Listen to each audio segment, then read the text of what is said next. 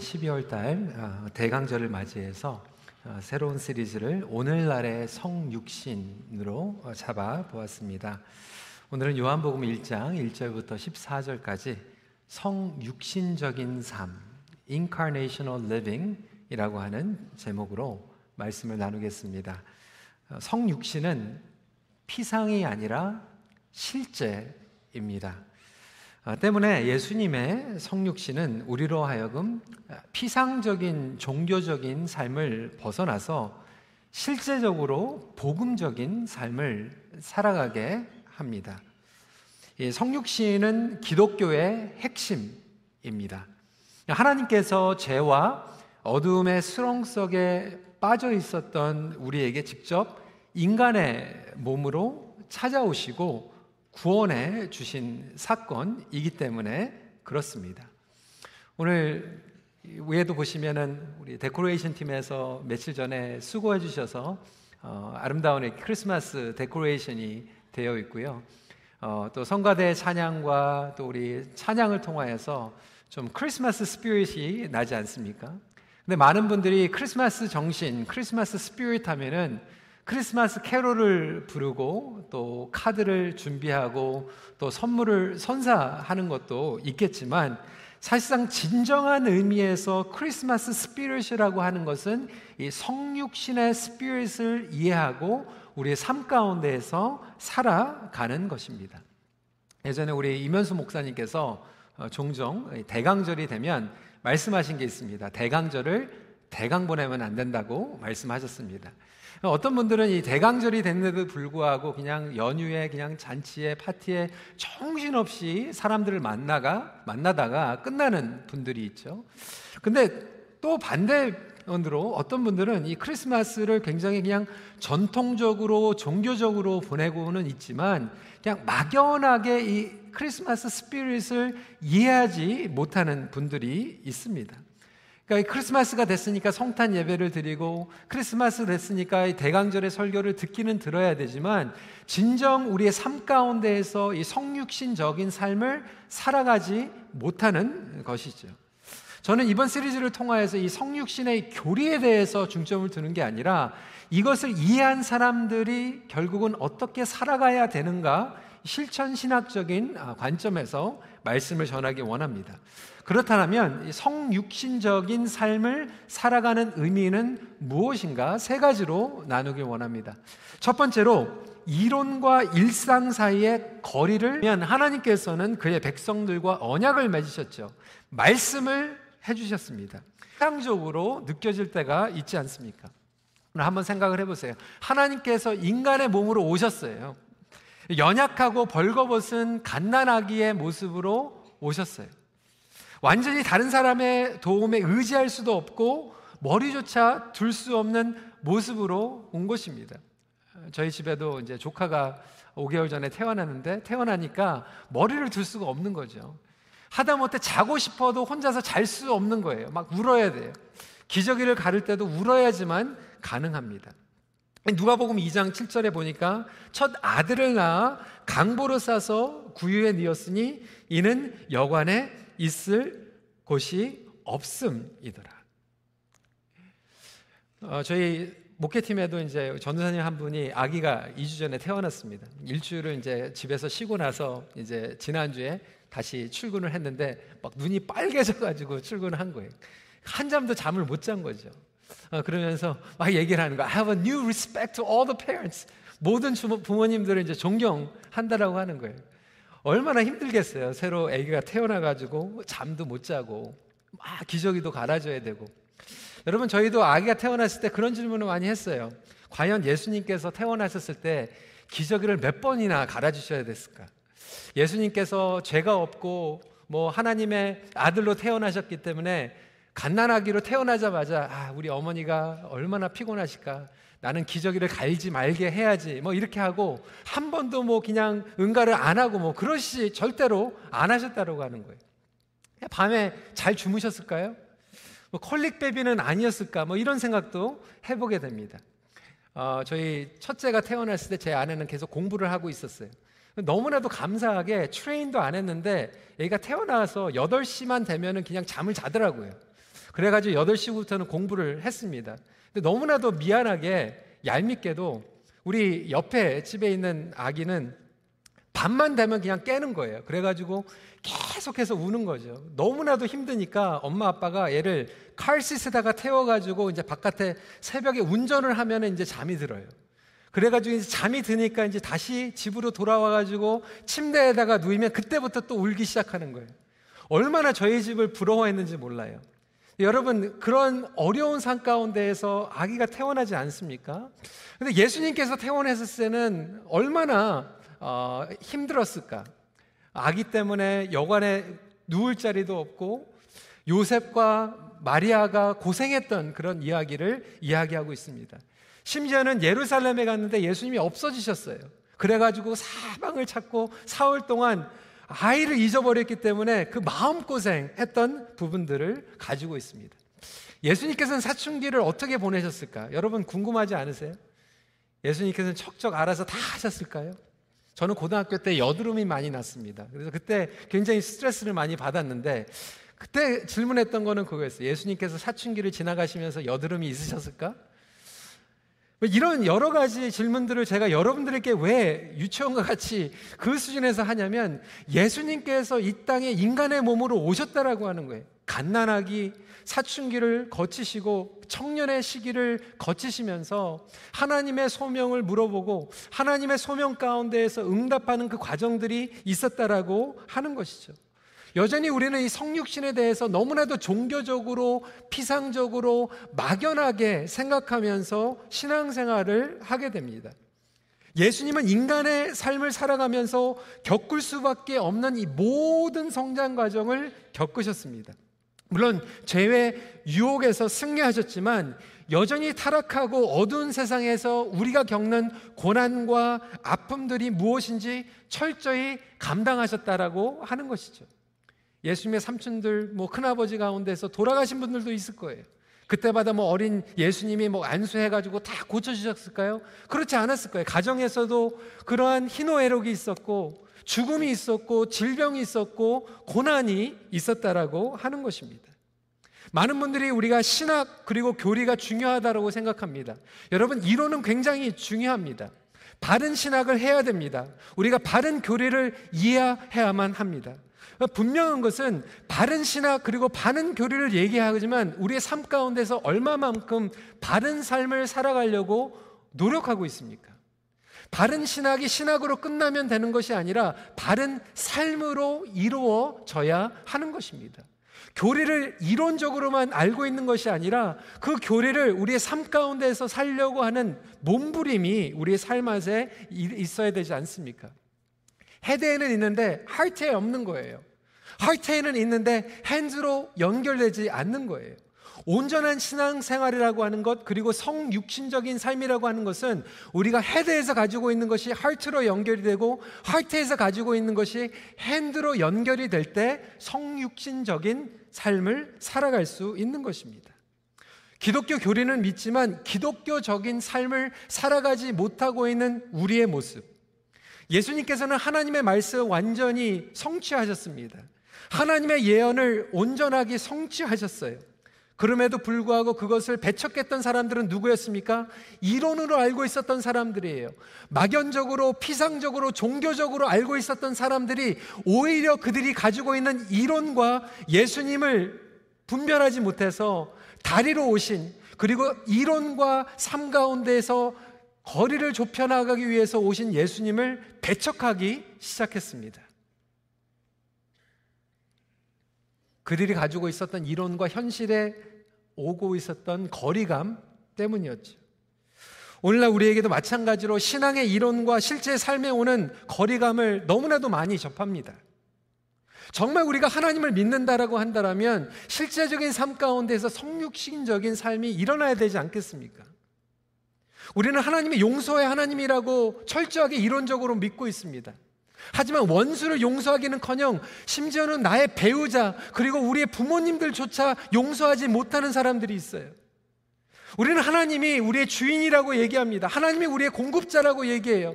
그럼에도 불구하고 장사를 하면서 하나님께서 우리의 장사를 하면서 공급해 주신다라고 하는 것을 믿지 못하고 아직도 우리가 비즈니스를 하면서 인간적으로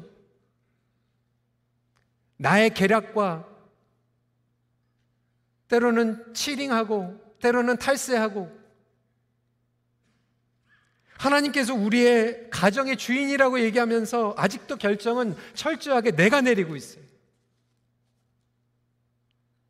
예수 그리스도를 따르는 삶이라고 하는 것은 십자가를 지고 세상에 있는 모든 것들을 다 내려놓고 따르는 삶이라고 하는 것을 이론적으로는 알고 있지만 아직도 교회에서 신앙생활 하면서 내 기득권과 내가 인정받는 것, 내가 어떻게 하면 조금 더 얻을 수 있을까라고 하는 것을 고민하면서 신앙생활하고 있어요. 이것이 다 거리감이라고 하는 거예요. 이론적으로는 알고 있지만 나의 실체적인 삶 가운데서 일어나는 거리감.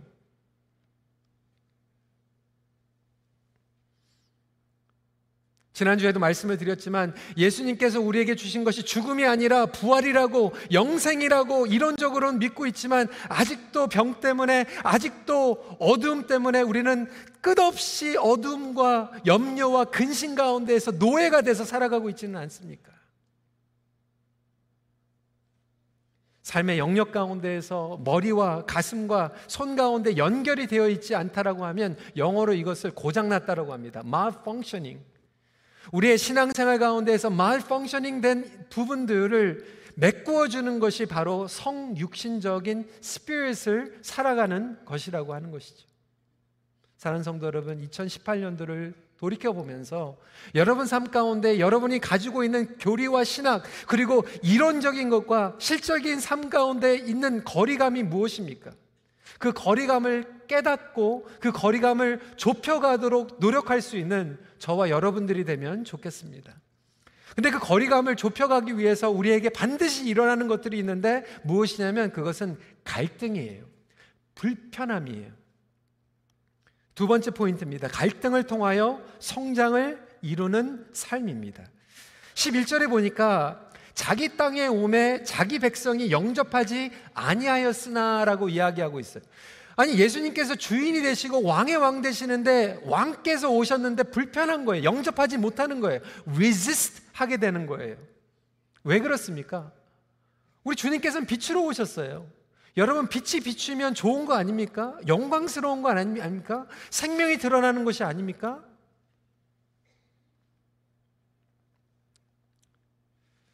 제가 올해 읽었었던 책들 가운데에서 여러분들에게 정말로 강력하게 추천하고 싶은 책이 있는데요. 그것은 제럴 윌슨이 쓴 번역되어 있는 책입니다. 세상이 흉내낼 수 없는 기독교라고 하는 책입니다.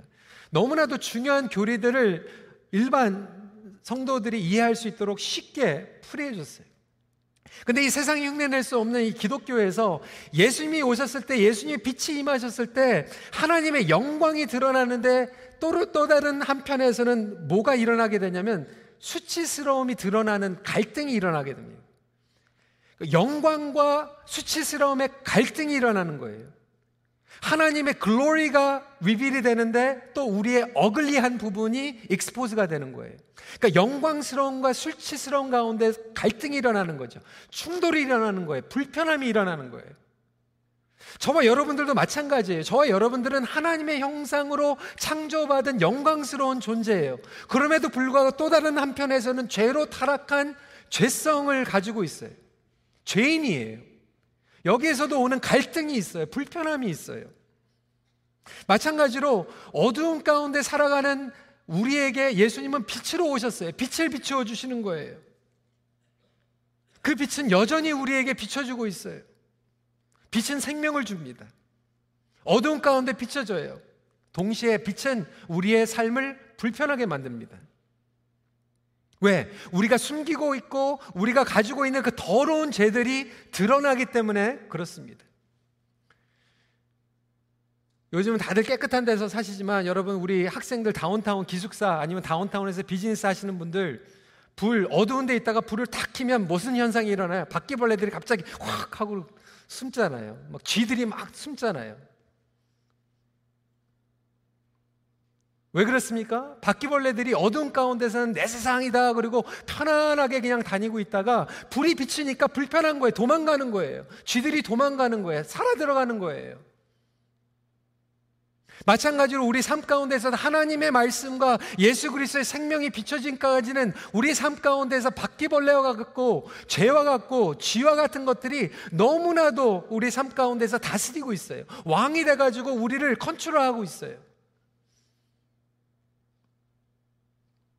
그 빛이 임하면 갈등이 생기는 거죠. 불편해지는 거죠. 예수님은 우리의 삶을 불편하게 하십니다. 불편하게 하는 게 성장이에요. 여러분 2018년 동안 신앙생활 하시면서 불편한 게 하나도 없으셨으면 여러분들은 2018년도 성장을 하나도 안 하신 거예요. 신앙의 성장과 성숙은 불편함이 없이 일어날 수가 없습니다. 가만 생각해 보니까 좋은 교회는 어떤 교회인가? 불편하게 하는 교회가 불편, 좋은 교회입니다. 저희 목회자들이 그리고 정책당회에서 저희가 계획을 세웠어요. 여러분들 2019년도에는 불편하게 해드릴 거예요. 저희가 예배 캠페인을 합니다. 내년도의 표가 여호와께 돌아가자예요. 여호와께 돌아가자가 뭐예요? 말씀으로 돌아가자 아닙니까? 그래서 저희가 계획을 세웠어요. 2019년도에는 우리가 성경 봉독할 때 성경 안 띄워줄 거예요. 제가 돌이켜, 이렇게 돌아보니까 정말로 많은 분들이 성경책을 교회에 안 가지고 오세요. 신문지 하나 딱 가지고 들어오시는 분들도 많고요. 제가 이렇게 얘기하니까 불편하죠? 그래서 정말 성경책 가지고 다니기. 이 얘기했더니 어떤 분들은 어, 스마트폰이 있는데요, 뭐. 여러분, 우리가 신앙의 성장과 성숙을 가지려면 정말 불편해야 됩니다. 그런데도 불구하고 우리는 편하게 안주하려고 하죠. 정말 하나님의 빛이 임하면 생명이 임하지만 내가 가지고 있었던 인간적인 논리와 갈등이 일어납니다.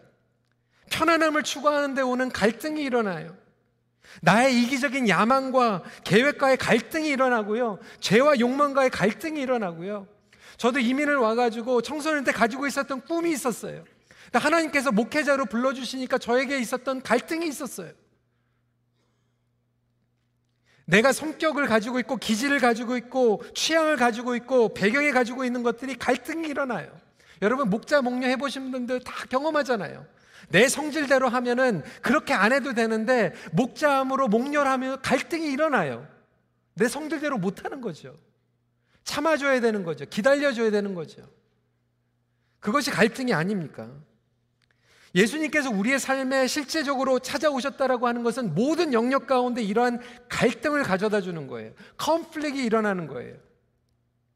어두운 부분들을 비추어 나가기 시작합니다. 절대로 편할 수가 없어요. 오히려 그래서 어둡게 살아가는 것이 여러분 편합니다. 그래서 11절에 보니까 영접하지 아니하였다라고 저항에 대해서 얘기하고 있어요. resist 했다라고 하는 것은 receive 안 했다라고 하는 거예요. 위지스 한다라고 하는 것은 영어로 regress 한다라고 하는 거죠. 뒷걸음질 하는 거예요. 여러분 갈등이 일어나면요 두 가지 반응이 있습니다. 어떤 분들은 그 갈등을 통해서 성장해요. 어떤 분들은 그 갈등을 통해서 포기해요. 그리고 뒷걸음질 합니다. 목회를 하면서 항상 이것들을 봐요. 모든 성도들이 성장하기 위해서는 갈등을 겪어야만 되는데 그 갈등을 통해서 하나님의 말씀에 응답하고 전진하는 사람들은 성장하고 그것을 포기하고 뒷자리를 걸음하는 사람들은 신앙의 뒷, 제자리 걸음만 하는 것이 아니라 뒷걸음쳐는 거예요. 여러분, 뒷걸음치는 게 더 쉽습니다.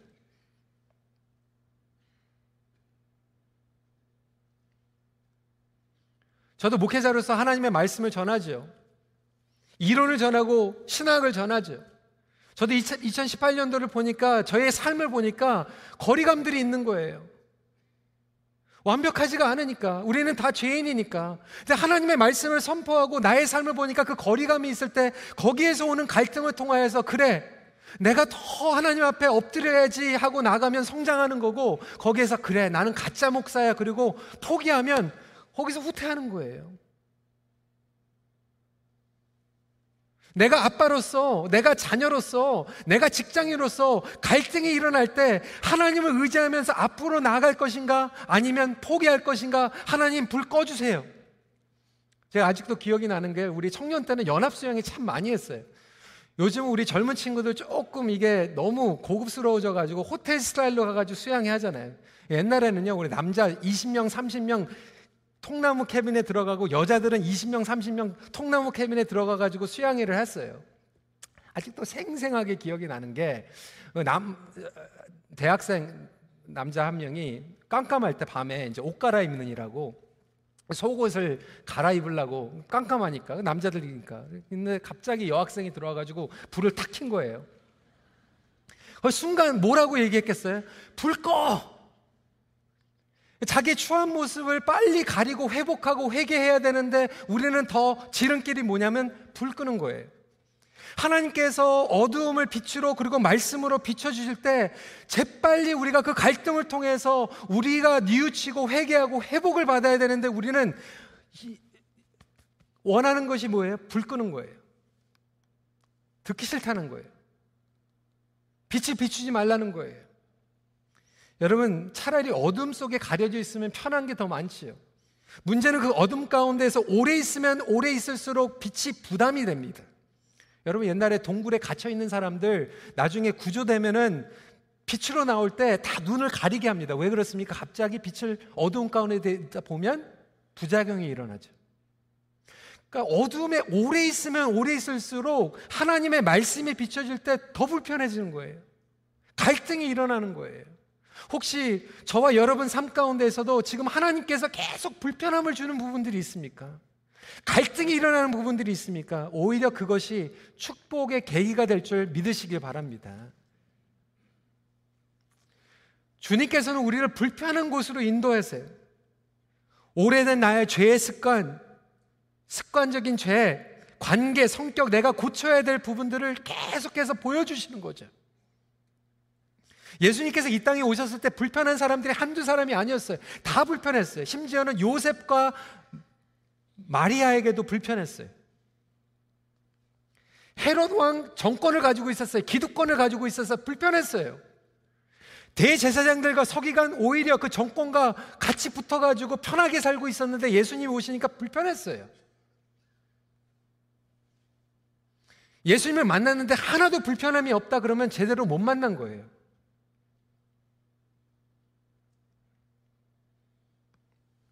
예수님이 우리 삶 가운데 올 때 일어나는 갈등은 이만저만이 아닙니다. 리엠도 마찬가지면 청년들 결혼 많이 하잖아요. 이번에 정말 결혼식 많이 했습니다. 신혼여행 갔다 오면 뭐가 일어나요? 불편한 게 일어나요. 같이 살면서. 세상은 그 불편한 거 안 맞는 거야 라고 얘기하죠. 성경은 그렇지 않아요. 불편한 게 당연한 거야. 안 맞는 게 당연한 거야. 그것을 통해서 성장해.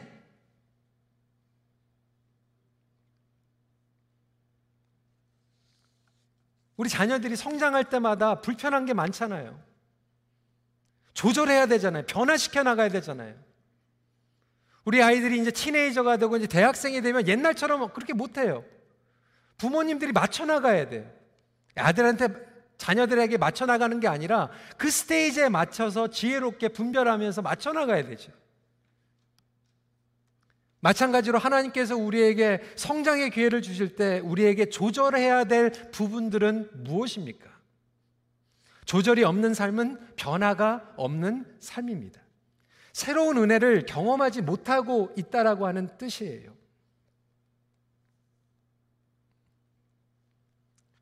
우리 나이 드신 분들도 마찬가지죠. 끊임없이 하나님께서 부르는 삶은 조절하는 삶이 아닙니까? 불편한 부분들이 있죠. 공동체를 위하여서, 우리 젊은이들을 위하여서, 때로는 우리가 포기해야 될 것들이 있죠. 젊은이들도 마찬가지, 우리 어르신들을 위해서 우리가 또 배워야 될 것들이 있죠.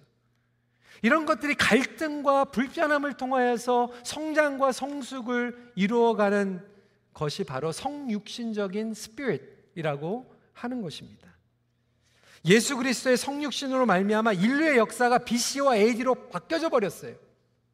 갈려져 버렸어요. 마찬가지로 우리가 예수 그리스도의 성육신적인 삶을 살아간다고 하는 것은 우리가 before Christ와 after Christ의 삶이 바뀌어져 버리는 거예요. 여러분 명심하십시오. 하나님은 우리를 너무나도 사랑하세요. 그리고 생명을 주시기 위해서 불편하지만 여전히 갈등이 있지만 빛을 비춰주고 계세요. 그것을 통하여서 우리를 살리시길 원하십니다. 마지막 포인트입니다. 성육신적인 삶이란 복음 때문에 사서 고생하는 삶입니다. 예수님은 어두운 이 땅에 보냄을 받으셨어요. 편한 하나님의 우편의 그 보좌를 버리시고 이 땅에 내려오셨어요. 구절 말씀에 참빛 곧 세상에 와서 얼마나 불편하십니까? 그런데 여러분 하나님은요 사서 고생하시는 분이십니다. 너무나도 우리를 사랑하셔서 사서 고생하시는 분이에요. 그것이 하나님의 성품입니다. 그것이 하나님의 언약이에요. 하나님은 처음부터 끝까지 일관적으로 지속적으로 성실하게 우리에게 사서 고생하시기 위해서 다가오시는 분이에요. 우리를 구속하시고 회복시키기 위해서 높은 보좌를 버리시고 이 땅에 오셨고요. 여러분 돌아온 탕자 이야기를 알지 않습니까? 돌아온 탕자를 그냥 오냐 하고 받아주기만 해도 황송한데 뛰어나가서 환영해주고 소를 잡고 큰 잔치로 난리 법석을 치시는 아버지. 그래서 성육신적인 삶이란 사서 고생하는 삶이라는 생각이 듭니다. 여러분 사서 고생하는 거 아닙니까? 여러분 오늘 비가 오는데 여기 나오셨잖아요. 사서 고생하는 거 아닙니까?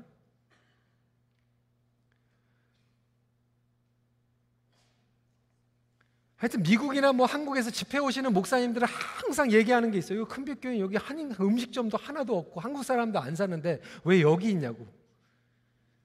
뭐 공항 옆이라서 있는 거예요. 한인타운과 뭐 상관이 없이 여기 있어요. 얼마나 불편해요. 근데 여러분 여기 오시잖아요. 여기 오면서 우리가 뭐 계산합니까? 계산하는 게 아니에요. 좋으니까 사서 고생하는 거예요. 제가 목회 칼럼에도 썼지만 우리 정태호 선교사님 내외분 어저께도 뭐 Guelph에 가가지고 아프간 두 가정을 만났대요. 오늘은 일부 예배 끝나고 또 스카보로에 가신대요. 그 사서 고생하는 거 아닙니까? 월급 받는 것도 아니고 그분들의 다 돈 털어가지고 선물 준비해가지고 다니면서 사서 고생하고 다니고 있어요. 우리 EM이 이번에 29명이 크리스마스 때 여기서 식구들과 시간도 못 보내고 크리스마스 뉴이어 뉴이어를 휴가를 내 가지고 북인도에 선교하러 가고 해요. 사서 고생하는 거 아닙니까?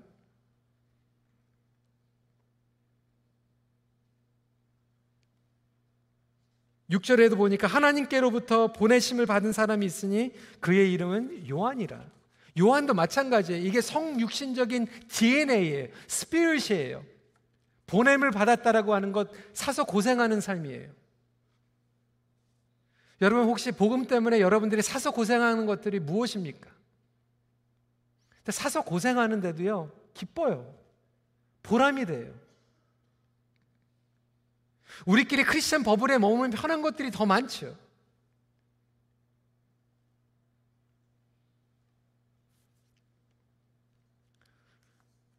제가 종종 저희 아이들 얘기하니까 제 아내가 자꾸 막 얘기하는데 그래도 또 하나 해야 될 것 같아요. 저희 큰애가 이제 이제 나가가지고 살잖아요 기숙사에서. 제가 한 달 반 동안 못 봤어요. 보고 싶잖아요. 어저께는 그냥 막 비가 막 오는데 보러 갔어요. 한 시간 반 정도 걸리더라고요. 비가 오니까. 딱 한 시간 봤어요. 뭐 먹고 싶냐고 그래가지고 먹고 싶은 거 사주고 오늘까지 먹을 거 테이크아웃 해주고 그리고 또 한 시간 반을 운전해가지고 왔어요. 세 시간 걸리더라고요. 한 시간 보려고. 근데 너무 좋더라고요. 한 시간이 아쉽더라고요. 그게 부모의 마음이잖아요. 오면서 뭐 본전 생각 안 하잖아요. 웃으시는 분들은 본전 생각 하시는 건지. 저는 복음이 그것이라고 생각이 됩니다. 아버지의 마음이 아닙니까? 제가 아는 친구 목사님들 세 분이요, 입양을 해가지고 아이들을 키우고 있어요. 아, 정말 우리 자식들 빨리 커가지고 나갔으면 뭐 기다리는데 여기는 남의 자식을 데리고 와가지고 입양하잖아요. 뭐 왜 사서 고생해요? 복음 때문에. 아, 이번 크리스마스 때 그냥 우리 식구들만 모여가지고 그냥 우리끼리 잘 먹고 그냥 선물 주고받으면 그냥 끝날 것 같은데 사서 고생하잖아요.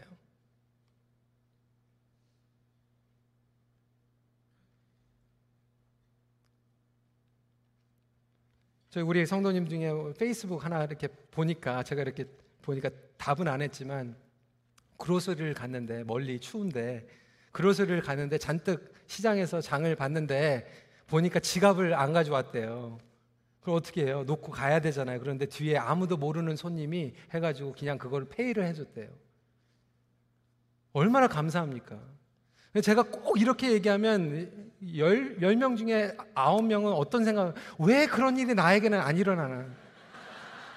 제가 얘기를 이렇게 드리는 거는 여러분들도 그렇게 하라는 거예요. 이제는 우리가 믿으면, 아, 왜 그런 일이 나에게는 아니라 이게 아니라 이제는 가서 사줘야 될 거 아니에요.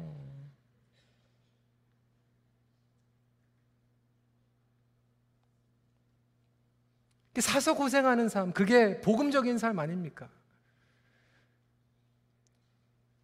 다운타운에 차편이 없다고 그러니까 우리가 다운타운에 개척을 했어요.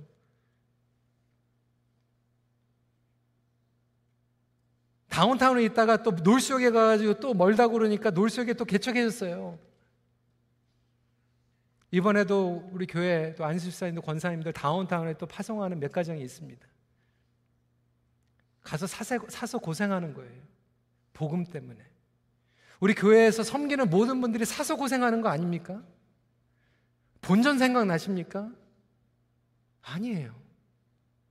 성육신으로 오신 예수 그리스도를 알면 알수록 나의 삶 가운데에서 변화가 있으면 있을수록 그렇게 하지 않으면 내가 견딜 수가 없고 오히려 그렇게 사는 게 기쁨이 되고 보람이 되고 감사가 넘치는 것이 복음적인 삶이에요.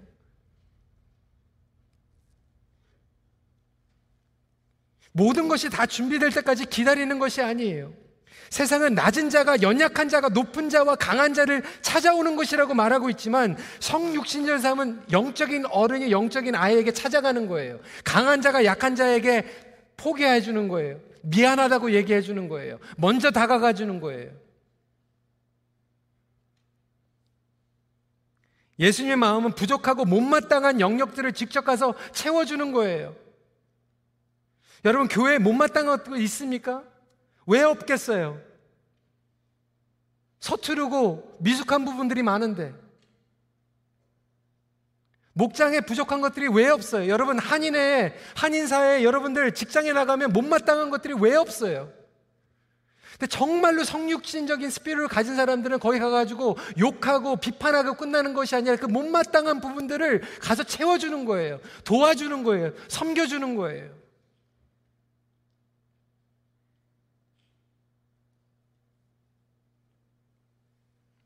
오게 하는 것도 중요하지만 가는 것이 더 중요하죠.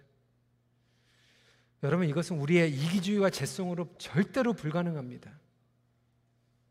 성육신의 정신을 깨달은 자들만이 경험할 수 있는 것입니다. 성도 여러분 말씀을 마칩니다. 여러분 성육신으로 오신 예수 그리스도와 친밀한 관계를 가지신 분들 그리고 주님과 동행하는 삶 가운데 살아가는 사람들은 이론과 실제의 삶이 좁혀나가기 시작합니다. 그리고 갈등을 통하여서 포기하는 것이 아니라 주님 앞에 한 걸음 더 나가기 시작합니다. 그리고 복음 때문에 사서 고생하는 게 기쁨이 되는 삶이에요. 오늘 말씀을 마감하면서 저와 여러분들이 2018년도를 좀 돌이켜 봤으면 좋겠어요. 나는 정말 복음적인 삶을 살아가고 있는가? 아직도 이번 크리스마스에 막연하게 그냥 종교적인 그냥 크리스마스를 생각하면서 지나가고 있는가?